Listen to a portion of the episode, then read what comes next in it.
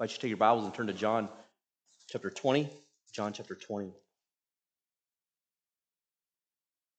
You've been a part of our church family for any time. You know one of my favorite books to read is The Pilgrim's Progress. And if you have not read it, I think we can still be friends, but you should probably remedy that situation soon. It is one of the best pieces of Christian literature ever written. It is a book by John Bunyan. It seeks to give you an allegorical account of the life of faith and journeying from where you are now to your final destination, which is crossing the Jordan in death and entering into your eternal home in glory, the celestial kingdom. Along that allegorical story, as, as Christian walks along, he meets many different people, and the key to understanding the allegory is to look at the names of the people and the names of the places. And as you see Christian walk along, he starts to tell the story of a man he heard about who went by the name of Little Faith, and he was from a town called Sincere. And so that there gives you an idea of who this man was. This, this Little Faith was walking through a particularly treacherous, treacherous uh, stretch of the road where many people had been accosted by criminals and uh, ill uh, minded people, and some had even died for uh, going that way. And, and as Little Faith was walking in this really treacherous part of the road, he got really tired. And, and as you read Pilgrim's Progress, you need to know that that's a cue to you to, to pay attention that something bad's about to happen. And that's a lesson to you that in the Christian life, when you get sleepy and you take rest here instead of rest in eternity, there's danger around the corner. And that's exactly what little faith does. He takes a rest, he falls asleep, and as he wakes from his little nap, he saw three big bruisers, Bunyan calls them, coming his way, ready to beat him up and their names were Faint Heart and Mistrust and Guilt. And they accosted Little Faith. They beat him, knocked him to the ground, uh, gave him a, a gashing wound on his head within an inch of his life, took all his money, and rushed away. And even after this robbery and coming within an inch of his own life, he got back up and continued on his way, on his journey. This is key for us to understand the story. Why do I share that with you? Just to give you another anecdote from the Pilgrim's Progress to whet your appetite to read it. We'll do that, but that's not why. I tell you this because it fits so well with what we see in John 20. You know this story. You know it really well. We've told this story to our kids from their earliest ages, right? In Sunday school, this is a popular one Doubting Thomas. I dare say a better name for Thomas would be Little Faith Thomas, or maybe Pessimistic Faith Thomas, or skeptical faith Thomas. He's a man whose story is only included here in all of the Gospels, and I'm so thankful by God's kind providence that he moved by his Spirit the Apostle John to put it in the eternal record. It is also providential, I think, that it was after Thomas was dead that this was written down in the eternal writ. The story gives us hope that we can deal decisively with our unfettered doubts. Not only does the story of Thomas give us hope, but it also gives us a clear way to move from skepticism to resolved, resilient faith in Jesus as Lord. We see that in Thomas. We, we see this movement from floundering, uncertain, pessimistic faith to a steadfast and, and resolved and ready belief. And so the question on the table for us today is how does he get there? How does he move from unbelief to belief, from pessimism to confidence. And then the question to follow that is how do we follow in his steps? How, how do we do this too? Because we're all Thomas, right? We're all this man. We all have these kinds of doubts, like Thomas exhibits here. We see that the key to unlocking the prison door of Doubting Castle is Jesus himself. John 20, John the apostle records for us in verse 24 Now Thomas, one of the twelve, called the twin, was not with them when Jesus came. So the other disciples told him, We have seen the Lord. But he said to them, Unless I see in his hands the mark of the nails, and place my finger into the mark of the nails, and place my hand into his side, I will never believe. Greek double imperative, ou me. I will not ever as strong as you can say it, I absolutely will not believe unless my conditions are met. Verse 26. Eight days later, his disciples were inside again, and Thomas was with them. Although the doors were locked, Jesus came and stood among them and said, Peace be with you. Then he said to Thomas, Put your finger here and see my hands, and put out your hand and place it in my side. Do not disbelieve, but believe. Or better, do not be disbelieving, but be believing. Thomas answered him, My Lord and my God. Jesus said to him, Have you believed because you have seen me? Blessed are those who have not seen and yet have believed. Now, Jesus did many other signs in the presence of the disciples, which are not written in this book, but these are written so that you may believe that Jesus is the Christ, the Son of God, and that by believing you may have life in his name.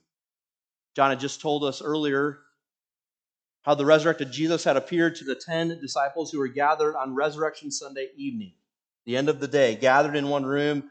Jesus appeared. And then how Jesus commissioned them. As I was sent into the world, as my Father sent me, so am I sending you. But now John has to tell us the rest of the story. One of the disciples was missing from that experience and that conversation and that commission. And so now he has to tell us that that one was gone and what happened with the rest of him. And this is important because as an apostle, according to Acts 1 and verse 12, he's to go in 122, excuse me, he's to go into the world as a witness of the resurrection of Jesus. Well, how is he to go into the world as a witness to the resurrection of Jesus if he hasn't seen the resurrected Jesus? That's a, a key for the apostle to have seen Jesus. But, but there's more to the story than that, isn't there? This isn't Jesus just checking boxes. Okay, check. Peter saw me. Check. John saw me. Check. James saw me. Check. Thomas saw me. Now they can go into the world and be my apostles. There's, there's more at stake here, isn't there? Think about this for a minute for your own edification. Of Jesus' inner disciples, of the 12, John says clearly, Thomas was one of the 12, one of the closest to our Lord is a man, Thomas, who is deeply pessimistic and unconvinced by other people's eyewitness accounts of the resurrected Lord. He's heard the women, he's heard Mary Magdalene, he's heard Peter. Now he hears the 10 other apostles saying to him, You just missed it. We just saw the Lord. And he refuses to believe. Friend, if one of Jesus' closest disciples can struggle here, then we will struggle here, right? This skepticism is, is within his own 12. It certainly can be found in our own hearts. Thomas lacks faith. He doubts that what he's hearing about Jesus is actually true. He doubts that the one that he loved so thoroughly and was crucified so horrifically could actually be alive again. He simply can't bring himself through the testimony of eyewitnesses to believe that Jesus is alive. Unless, unless, of course, unless Jesus appears and lets me see and touch the wounds of the nails in his hand and of the spear in his side. By the way, this is further proof for the authenticity of the Gospel of John if, like liberal Christians will tell you, the Bible is just a bunch of made up stories by the church as they were trying to create a religion. You, you don't paint your founding fathers in this light. This is a real story that truly actually happened with one of Jesus' own inner 12. Thomas's faith is filled with skepticism and doubt. What ultimately secures his statement of faith, my Lord and my God, is that he sees the resurrected Jesus. And we're not that different from Thomas. We don't like to admit our struggles. We like to puff out our spiritual chests and walk with a, a bit of spiritual boldness as though we have great and resolute faith at all times and in all problems. But in reality, we all walk with a limp. We all sometimes barely get along, actually. We all sometimes barely get out of our spiritual beds and face the day. We find often our wrestlings with the big bruisers of faint heart and mistrust and guilt have beat us down on the path again, and we're laying there bleeding, almost bleeding out. And so, how is it that we handle these battles between faith and doubt? How do we gain the victory over those mangy dogs of skepticism and pessimism and guilt which nip at the heels of our faith and try to trip us up and tear us to pieces? Well, we must understand our struggle and see our Savior and then respond in faith. We have to understand our struggle. We see that clearly in Thomas in verses 24 to 26. He seems especially prone to this pessimistic outlook. He's a man of faith in Jesus as the Messiah, but it's a faith that's plagued by this illness of negative perspectives. He can't quite seem to kick this cancer of pessimistic outlooks. He seems to be able to find the dark cloud in every silver lining. John's the only one who, who gives us the, the more complete picture of Thomas, and it's a, a limited picture at best, but we can gain a little bit of understanding from him. And, and please know, I'm not trying to be hard on the guy. I'm trying to help you see you in the guy because I see me in the guy. And we need to see ourselves here so we can see our only hope in Christ. I have a ton of sympathy for Thomas, and I want you to as well. There's three times we're told in John's gospel where Thomas speaks up and, and says something. In John 11, you remember this account? Lazarus has died, and Jesus is beckoned by Mary and Martha to come, and he delays a few days to make sure Lazarus is dead in the tomb. And then he says, I'm going to go. And his uh, apostles say, Listen, the Sanhedrin are bloodthirsty. If you go there, you're going to die. If you go to Jerusalem, you're going to die. And Jesus says, I have to go. And so Thomas pipes up. You remember this? And he says, Well, he's going to go and he's going to die. Let's go die with it. Very pessimistic, like very convinced that this is how it's going to go. We're all dead anyway, so Let's just go with it. We're the walking dead. Let's just make the trek. That's his outlook on life. Then in chapter 14, you remember Jesus in the upper room is, is now teaching them and training them and giving them truth that will carry them through his absence. And he's teaching them in the beginning of chapter 14, I'm about to leave. And, and when I leave, I'm going to go away to my father's house and I'm going to prepare a place for you. And I'm going to come back to you and I'm going to take you to be with me where I am. And you know the way, he says. And Thomas pipes up again, thankful for Thomas, because he says what probably the rest of us were thinking. He says, Jesus, we, we don't know where you're going, so how in the world are we going to know the way? Like you're leaving and you're never, it's very pessimistic, right? Very skeptical. You're leaving and we don't know where you're going and you'll probably never come back. You'll get there, you'll forget about us, you'll have too much fun. We'll just be here. Right? You, uh, we don't know how to get there. He's pessimistic in his faith. And now, here in our text, he displays more of that skeptical pessimism, convinced of the death of Jesus and the, of the horror of crucifixion. There's no way Jesus is alive unless I see him and touch him.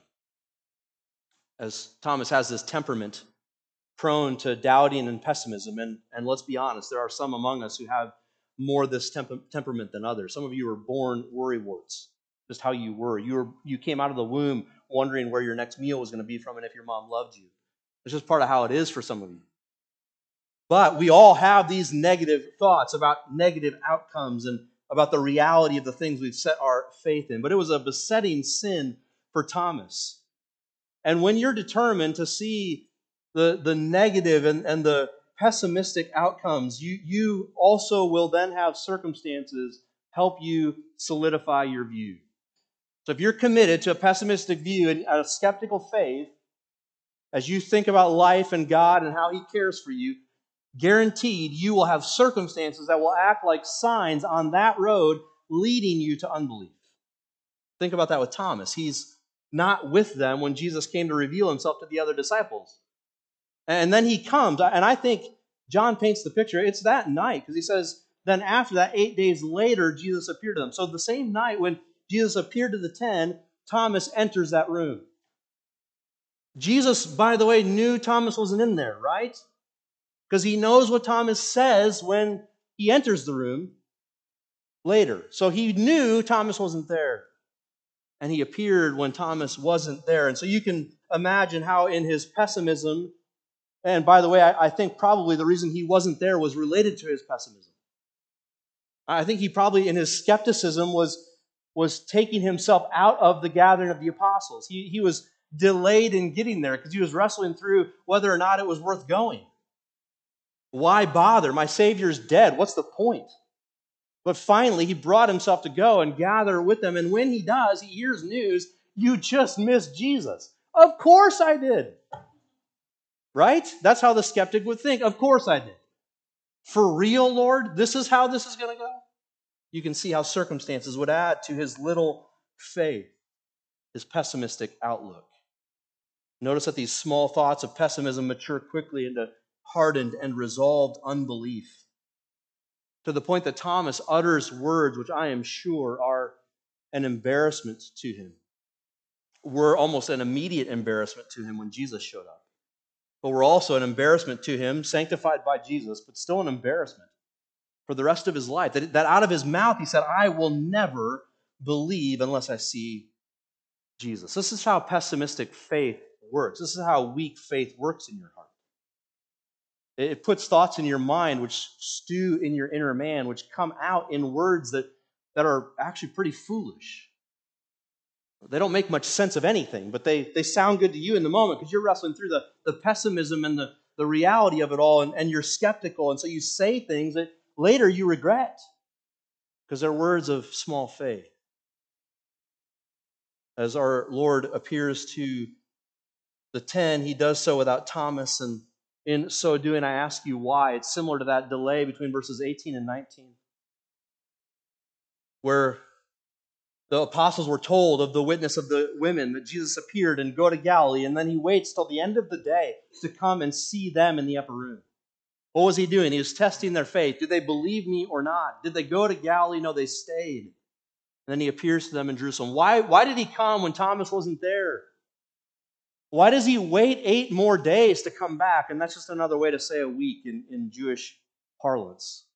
So it's the next Sunday night when they're gathered back in the same room, and I think in worship of the crucified and resurrected Jesus. It's an establishment of a Lord's Day pattern, I believe. And he doesn't come until then. I mean, that's a week of misery for Thomas, right? A week of brewing and stewing. Why didn't I go? Why didn't I see him? Why hasn't he come? Why won't he make himself known? I must not be a good apostle. I must be less than the rest. He must not love me as much as he loves them. I must not have as much ahead of me in service to him. He hasn't shown himself to me. You can imagine in your own heart all the questions and, and opposition going in Thomas's mind. Jesus is testing Thomas, isn't he? And, and in testing, he's he's building Thomas's character. He, he knows the, the nature of Thomas's heart, and he's using this delay to build into Thomas what's going to be necessary for future days. Well, while Jesus is testing Thomas, Thomas is testing Jesus, isn't he? He, he flips the script, and we like to do that when we are being tested by the Lord. We like to, to turn it around on our Lord and say, Well, thanks, Lord, for the test, but if you love me, fill in the blank. That's what Thomas does to our Lord. He says, if he's really risen again, he'll, he'll make himself known to me. He has thrown himself into the pit of skeptical unbelief, and he's happy to sit there in that pit until Jesus himself reaches his hand down into that pit and pulls him out. All of the disciples, however, were just like Thomas, weren't they? It's easy to take Thomas because he's the clearest skeptic in the 11. But all of them were skeptic, skeptical. All of them heard the eyewitness account and they determined not to believe it. Mark tells us they, they were belligerent in their unbelief. They refused to believe what the women had told them. We don't have any record of them saying what Thomas said, but you can't, you can't have to work too hard in your mind to, to come to them saying this throughout the day on Sunday. At some point, when they heard the women saying, We've seen Jesus, and he said, Go to Galilee, you can almost hear them saying, at least in their mind, Okay, well, he's going to have to come tell me that. Right? He's going to have to appear to me and tell me that. And then I'll believe, and then I'll go. Not only that, but after John 20, would you believe this? Still within the 11, there are doubts plaguing their faith. They hadn't quite rid themselves of it, even to the point of, of Jesus' ascension. My proof text for that is Matthew 28 and verse 17. It's a text of the Great Commission in which what John records Jesus saying on the night of his resurrection? Jesus reiterates and expands. Somewhere in Galilee, on a mountain in Galilee. And as they gather in Galilee, Jesus says, Go to Galilee, go to this mountain, I'll meet you there. They go, they gather, and he comes to meet them. Now, what do you think is the temperature or the reading of the faith thermometer of the 11 when they see Jesus walking up to them on that mountain in Galilee? Now, if, if you didn't know, you'd have to say it's pretty high, right? Jesus has appeared to them all. This is now the fourth appearance to them specifically. So it's pretty high, right? This is Jesus. This is the one who died, who rose again, who's soon leaving. He's our Lord and our God, right? Matthew says, even as they gathered, some still had doubts. Beloved, this is so encouraging to me. That even in that moment, they can be wrestling with the skeptical, pessimistic unbelief that plagues every follower of Jesus. This is you and this is me. Some of us are more prone to this pessimism and skepticism by our temperaments and by our experience. But all of us wonder if this is all real at times, don't we? All of us wonder is what I believe actually true? Is what I've staked my eternity on actually cold, hard fact? Not only that, but beyond the, the reality of our salvation and those key facts of, of our rescue from sin, we, we question and doubt the very love of a sovereign God. We're skeptical about his care for us as his children. We, we doubt whether or not he'll provide for us we doubt if He'll provide for us? We do. I do. We struggle to believe does God care? Is God able? As we see things in the world unravel and we see nation rise against nation and we see unsteadiness and uncertainty in our own land, we wonder how is this all going to go? And does God have it in control? Step one out of this pit is to realize that this is the problem. Our skeptical and pessimistic unbelief, often fueled by circumstances which are deemed negative in our heart.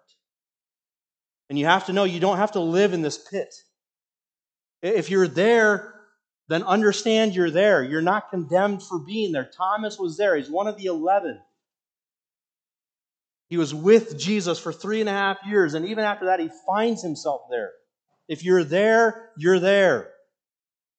Understand it and confess it and admit it, but no, you don't have to stay there. The door of Doubting Castle does not have to remain locked. That is not a prison cell you have to live in. You have the golden key wrapped around your neck, and that golden key is Jesus. And I don't mean to make him a commodity that which we, wield to get us a victorious faith. I just mean to say he's the answer. He frees us from all these doubts and pessimistic outlooks. So see our Savior. That's what Thomas did. He's met in his unbelief by the, the risen Christ, and everything changes. Everything changes. After eight days of wondering and questioning, and every rabid thought running through his mind, now Jesus appears. As they gather in the upper room, the same place Jesus had appeared a week before, on this following Sunday, Thomas is with them, which is in itself a statement. However, it was, he was wrestling with his doubt. He was determined to be with God's people. I don't mean to make too much of this and read into the text too much, but I think I can support it from other texts like Hebrews 10. That God meets us when we gather with his people. And when we are struggling through our doubts and our pessimism of faith and our outlook on life, that is especially when we need to be gathered with Christ's people, expecting Him to show up, to make Himself known, revealing His glory through the preaching of the Word, through the singing of the Word, through the praying of the Word, through the fellowship of the saints around the Word. This will bolster our weak and little faith. This will build it up and make it ready for another week. This is where Thomas would meet the risen Christ. I want to commend to you the practice of gathering with the Lord's people. In those moments of doubt and struggle, I think we're most tempted to think, I just need to pull away. I need to figure this out. I need to close myself off until I get this wrestled through and worked out and, and can be strong enough to engage with it. No, no, no. That's exactly when you need to be with Christ's people. And we need to have room in our body, and, and we do. It's commendable, but we need to make more room for those who are skeptically working through things, whether salvation or sovereignty issues. And know that they are loved and, and will find the love of Christ from us as we put our arm around them and walk with them through the treacherous parts of the journey. It's this gathering of Christ's people that helps Thomas. Jesus comes to Thomas. Notice how he approaches him. It's a, a movement from peace to proof to reproof. So he comes to Thomas in, in his unbelief, but he doesn't run him down. He doesn't belittle him in front of the other disciples. Rather, he comes once again in peace to him. He said it twice in the, the first appearance. Now he comes back and he says it again to all of them, but especially to Thomas Peace be with you. Everything else he's going to say, everything else he's going to do with Thomas is built on the foundation and is flowing out of the fountain of peace that he has secured for Thomas through his sacrifice and his resurrection. This is a moment filled with fear, as you can imagine. This is not an appearance you're expecting, right? You're, you're in a room that's locked. Nobody, nobody just appears in a room that's locked in a normal circumstance. Now here comes Jesus appearing in a supernatural, immortal way, coming into the midst of them. And in that way, he strikes fear in their hearts. But not only that, he, he says to Thomas, Put your finger into my wounds and, and on my hands and, and in my side. In other words, Jesus knew every detail of what Thomas had said a week before, though Jesus wasn't there. That should strike fear into your heart, you pessimistic little faith Christian, right? If you're Tom, you're like, oh man, he heard that? Stink. What am I going to do now? Like, this is a moment of, of tremendous, intense fear for Thomas, and yet it is a moment of peace from our Lord. He comes in peace and then he moves to proof. He shows off his crucified, resurrected body. He tells him not just to look, but also to put his finger in the wounds. Uh, we don't know if he did or not. The, the text doesn't say. John doesn't say, did Thomas actually reach out and, and touch Jesus? Most commentators honestly say no, that the sight of Jesus was enough for Thomas. I think that's reading into the text. I think Thomas touched him. I don't know why, I just do. 1 John 1 1, John says that we saw him and beheld him and handled him. And certainly Thomas could have done that another time. But I, I think in that moment, he obeyed our Lord and touched his body and saw the scars now healed through resurrection. And in this moment, he's moved from, from peace by proof to faith. He's now sure this was no ghost or spirit or apparition that the other disciples saw. Jesus essentially says to Thomas, Listen, here's the receipts. The work is done. Don't be disbelieving, but be believing. This proof then is bolstered with that word of reproof. He says to Thomas, Stop it. Stop your unbelieving and foster your belief. I've met the demands of your wavering faith, Jesus is saying. I've, I've answered all your questions. I've condescended to your weakness. I've extended my compassionate hand to you in this pit of, of pessimism. Take my hand, Thomas. Rise with me and walk in faith. That's where everything changes for Thomas. He's no longer disbelieving or doubting Thomas. He now is believing Thomas. His pessimism and his skepticism are given a decisive blow. They're, they're KO'd in the ring of wrestling faith. And the decisive blow is the appearance of our resurrected Lord. Friend, this is your only hope. This is your only hope. In the pit of your pessimistic, skeptical faith, the hope is not in you to stir up enough faith. The hope is not necessarily even in apologetic evidence, so that is necessary and meaningful. That's only helpful if it brings you to Jesus, because He is your only hope. To know and see and believe that He rose from the grave. The wonderful difference between you and Thomas is that you don't have to sit around and wait for Jesus to come to you. You can seek him constantly in his word. For as Paul will say in Romans 10, faith comes by hearing, and hearing by the word of Christ. We're different than Thomas. For Thomas, seeing was believing. For you, believing is seeing.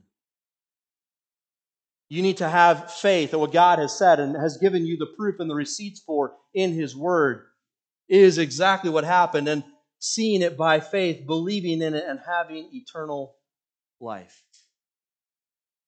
This is what is moved to in Thomas's heart. He's responding then in faith in verses 28 and 31. Seeing the Savior, he's moved to resolute faith. This is the antidote to our struggling faith to see our Savior to have our eyes linger on his wounds, to have the eyes of our hearts touch the wounds of the nail and of the spear in his side. And when we do, we can't help but declare with Thomas, My Lord and my God. Thomas had doubted if Jesus, crucified so horrifically, could actually rise from the dead. Seeing and touching him convinced him. Not only that he had risen from the dead, but that by rising, get this, by rising, he proved he is exactly who he said he was. And he says that in that short and pregnant statement, my Lord and my God. He does not just say, I believe you rose from the dead. He sees in the resurrection of Jesus proof that Jesus of Nazareth, a man, undeniably so, was also Lord and God by confessing my Lord, he is saying to Jesus, You are worthy to sit on the throne of my heart. By confessing my God, he is saying, Jesus, you are worthy to sit on the throne over all of the universe. You have proven through your resurrection that you are both Lord and God, both my Lord and my God. This is the climactic confession of John's gospel. This is, if you would like to think of it, the, the climax of the book. Everything ascends and descends from this point in, in some sense. Because John has written to tell us that Jesus is who he said he was, that we might believe. And here, Thomas says, I believe my Lord and my God. And notice that the strongest statement of faith in all of the Gospels comes out of the mouth and out of the heart of the strongest skeptic in all of the Gospels. That, my friend, is grace. That is the mercy of God. That shows you that there is hope for you. Where you struggle and wrestle with doubts, you too can have them resolved in Christ, and you with Him, with Thomas, can say, My Lord and my God. Only God would pursue and preserve a man like Thomas, and from his mouth produce this confession. This is the climactic confession of John's gospel because Jesus follows this up with a, a blessing on all who believe when they haven't seen. And then John follows it up and says, That's why I'm writing, because I want those who won't see you to believe in Jesus, and by believing, to have life in his name. Thomas was brought from skepticism and pessimism by seeing the resurrected Lord. We have to be brought from skepticism and pessimism by hearing about our Lord in the Word of God. Our faith is no longer built on experiences and personal revelations. Our faith is now built upon the living, written, settled, eternal Word of God. This testimony is sufficient and abundantly full of proof to secure our faith. And John says in verses 30 and 31 that he recorded these things so that we may know, and he recorded many signs of, of Jesus, but he didn't record them all. In fact, he's going to tell us in 21 25 that if you were to write down all the things that Jesus said and did, not even the world could contain all the books that would be written. Of the gospel records, all four of them, there's about 36 signs, miraculous works of Jesus that are recorded. John records seven of them for us in his gospel. So, in other words, he's carefully curating these seven to make the case for Jesus as the Son of God as the promised one of the Old Testament. Now, do you remember these signs? I'm going to run through them quickly. Stick with me and re engage. John 2, 1 through 11. He goes to the wedding at Cana, family wedding. Is beseeched by his mother. They're running out of wine. Do something. He takes water pots that were for purification rites and he tells servants, take those pots and fill them with water. And then that water he turns miraculously into the, the best wine, the, the greatest wine they had yet tasted. And by so doing, this first sign, he shows that the old ways of purification are replaced by a new one, a new way, this Jesus of Nazareth. And he shows them that eternal satisfaction and joy are found not in the old wine of an old system, but in the new wine that Jesus brings through his life, death, burial, and resurrection. In chapter 4, the end of chapter 4, Jesus heals that official's son, the one who came to him and said, Please heal my son. And, and he says, Your faith has made him well. And he sends him on his way. And then he gets back to the house and finds out that he was healed the very same hour he talked with Jesus. That sign proves that salvation is by faith alone, in Christ alone. There's no other way to have all that ails you healed than in Christ our Lord. And then, chapter 5, right after that, he heals the paralytic man in Jerusalem who's sitting by the pool waiting for someone to put him in the waters when they're stirred, supposedly by the Spirit of God. He does it on a Sabbath day so that he can prove by his sign that he, Jesus, is greater than Moses and greater than Sabbath keeping and greater than law keeping, and he can heal by the power of his word. And all who are broken and all who are invalid, both in body and soul, can be healed and made perfect in him alone. And in chapter 6, he feeds the 5,000 near the Sea of Galilee, the hungry crowd who are out listening to him and are without a meal. And from five loaves and two fish, he feeds them abundantly, supplies for them, and shows them that he himself is the great provider and he himself is the bread of life. That if they would but believe in him, they would have eternal satisfaction, eternal nourishment of body and soul. Chapter 6, he walks on water on the Sea of Galilee after the feeding of the 5,000. Meets his disciples on the water as he walks without a boat. He shows his power over all creation, proves he is more than just the son of, of man, little m, but he is the son of man, big M. He is God in the flesh, ruler of creation. Chapter 9, he, he comes to the man born blind in Jerusalem and heals him and, and shows through that he alone can give physical and spiritual sight to those who are blind. And those who can see with their eyes don't necessarily see with their hearts what is actually true. He shows that he alone is the sight giver. Then in chapter 11, he comes upon the scene of Lazarus in the tomb for four days to the point where he stinks and no one doubts he's dead. Tells him to open the tomb and says, Lazarus, come forth, proving that He, Jesus, is the resurrection and the life. That if you believe in Him, though you die, yet you shall live. Case in point, Lazarus of Bethany. And now Thomas, at the end of the book, has seen the greatest sign of all. This Jesus of Nazareth, crucified on a Roman cross, dead beyond doubt now raised by the power of his own essence. Death and the grave could not hold him, and he now stands alive before Thomas, and Thomas confesses, My Lord and my God.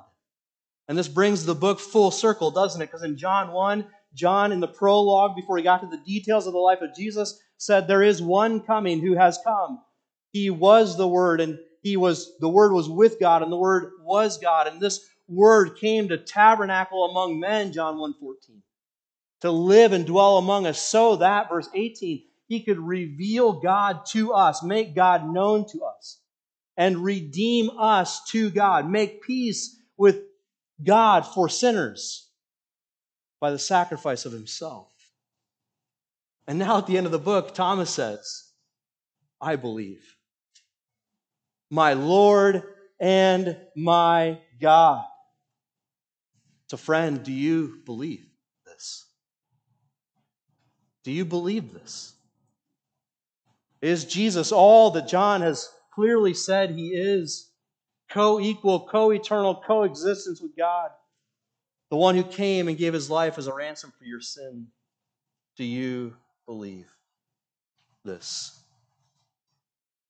This resolute faith provides yet further proof of the deity of Jesus. This moment between Jesus and Thomas obliterates the heresy of Arianism, which we see in today's cults like Jehovah's Witnesses, who would like to tell you that Jesus was a created son of God the Father.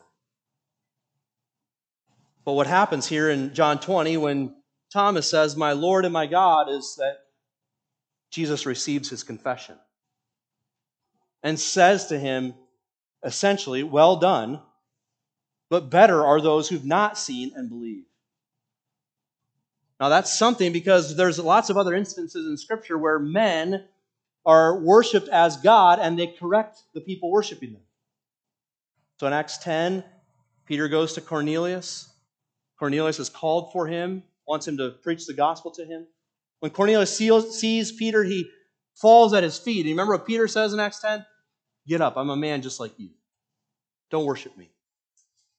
And later in Acts 14, Paul and Barnabas are in Lystra, and in Lystra they've done a, a miraculous sign, and, and now everybody's sure that these are gods and not men, and they start kind of a, a rally around this idea, and they start cheering these men as gods. And you remember what they did?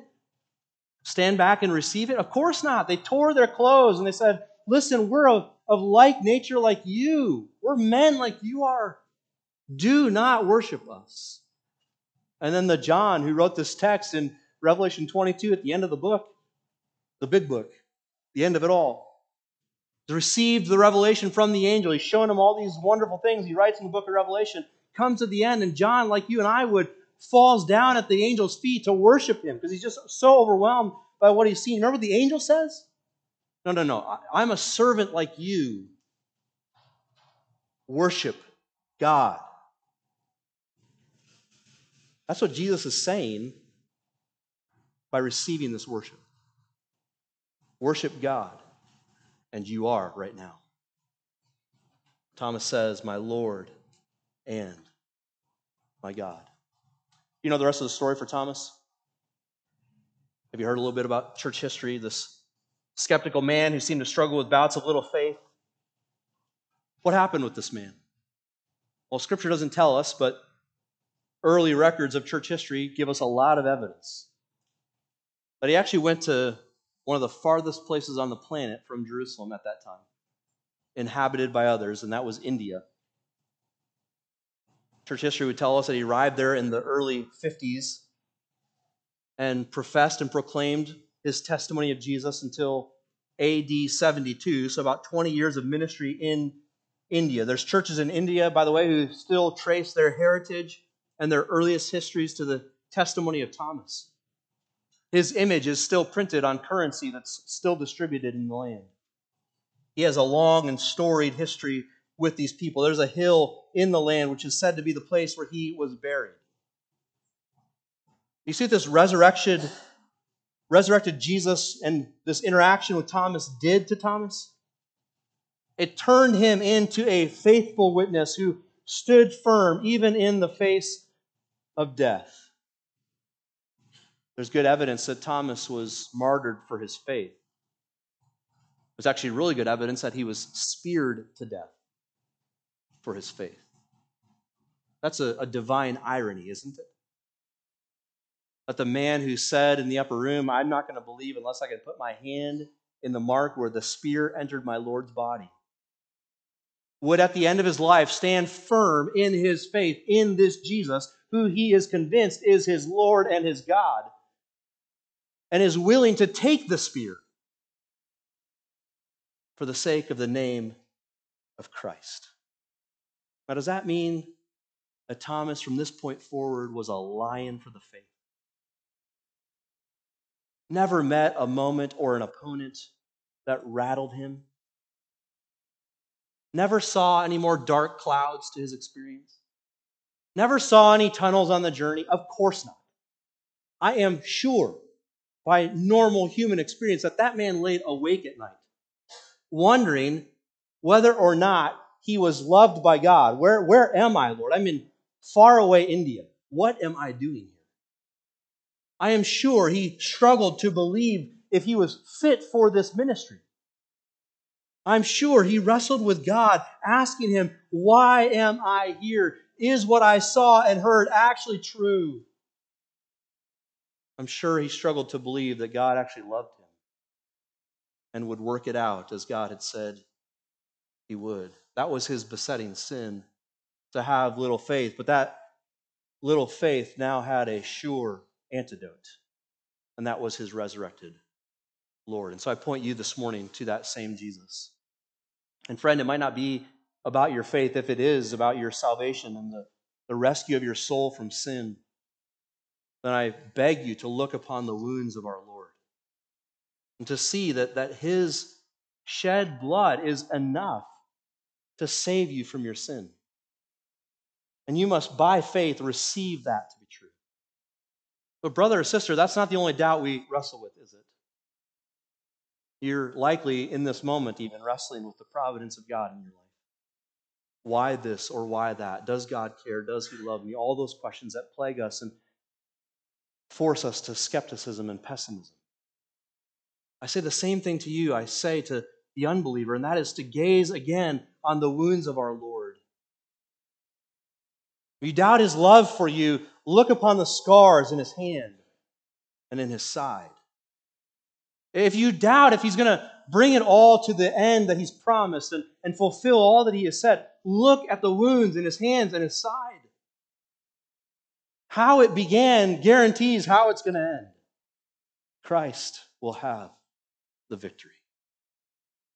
So you must understand your situation, see your Savior, and stand firm in faith. Let's pray. God in heaven, thank you for your word clearly written, delivered, and preserved by your Spirit to us today. We ask that you would help us to see the needs of our own heart and the wrestlings of our own soul addressed in this account of Thomas. And Father, we pray that you would turn our eyes afresh to our Lord and Savior, to Jesus the Christ. And would you assure us yet again that He is indeed our Lord and our God? Would you help us to leave here bolstered in our faith, ready by your kindness to face all that you bring in the week to come? Thank you, Father. In Jesus' name, amen.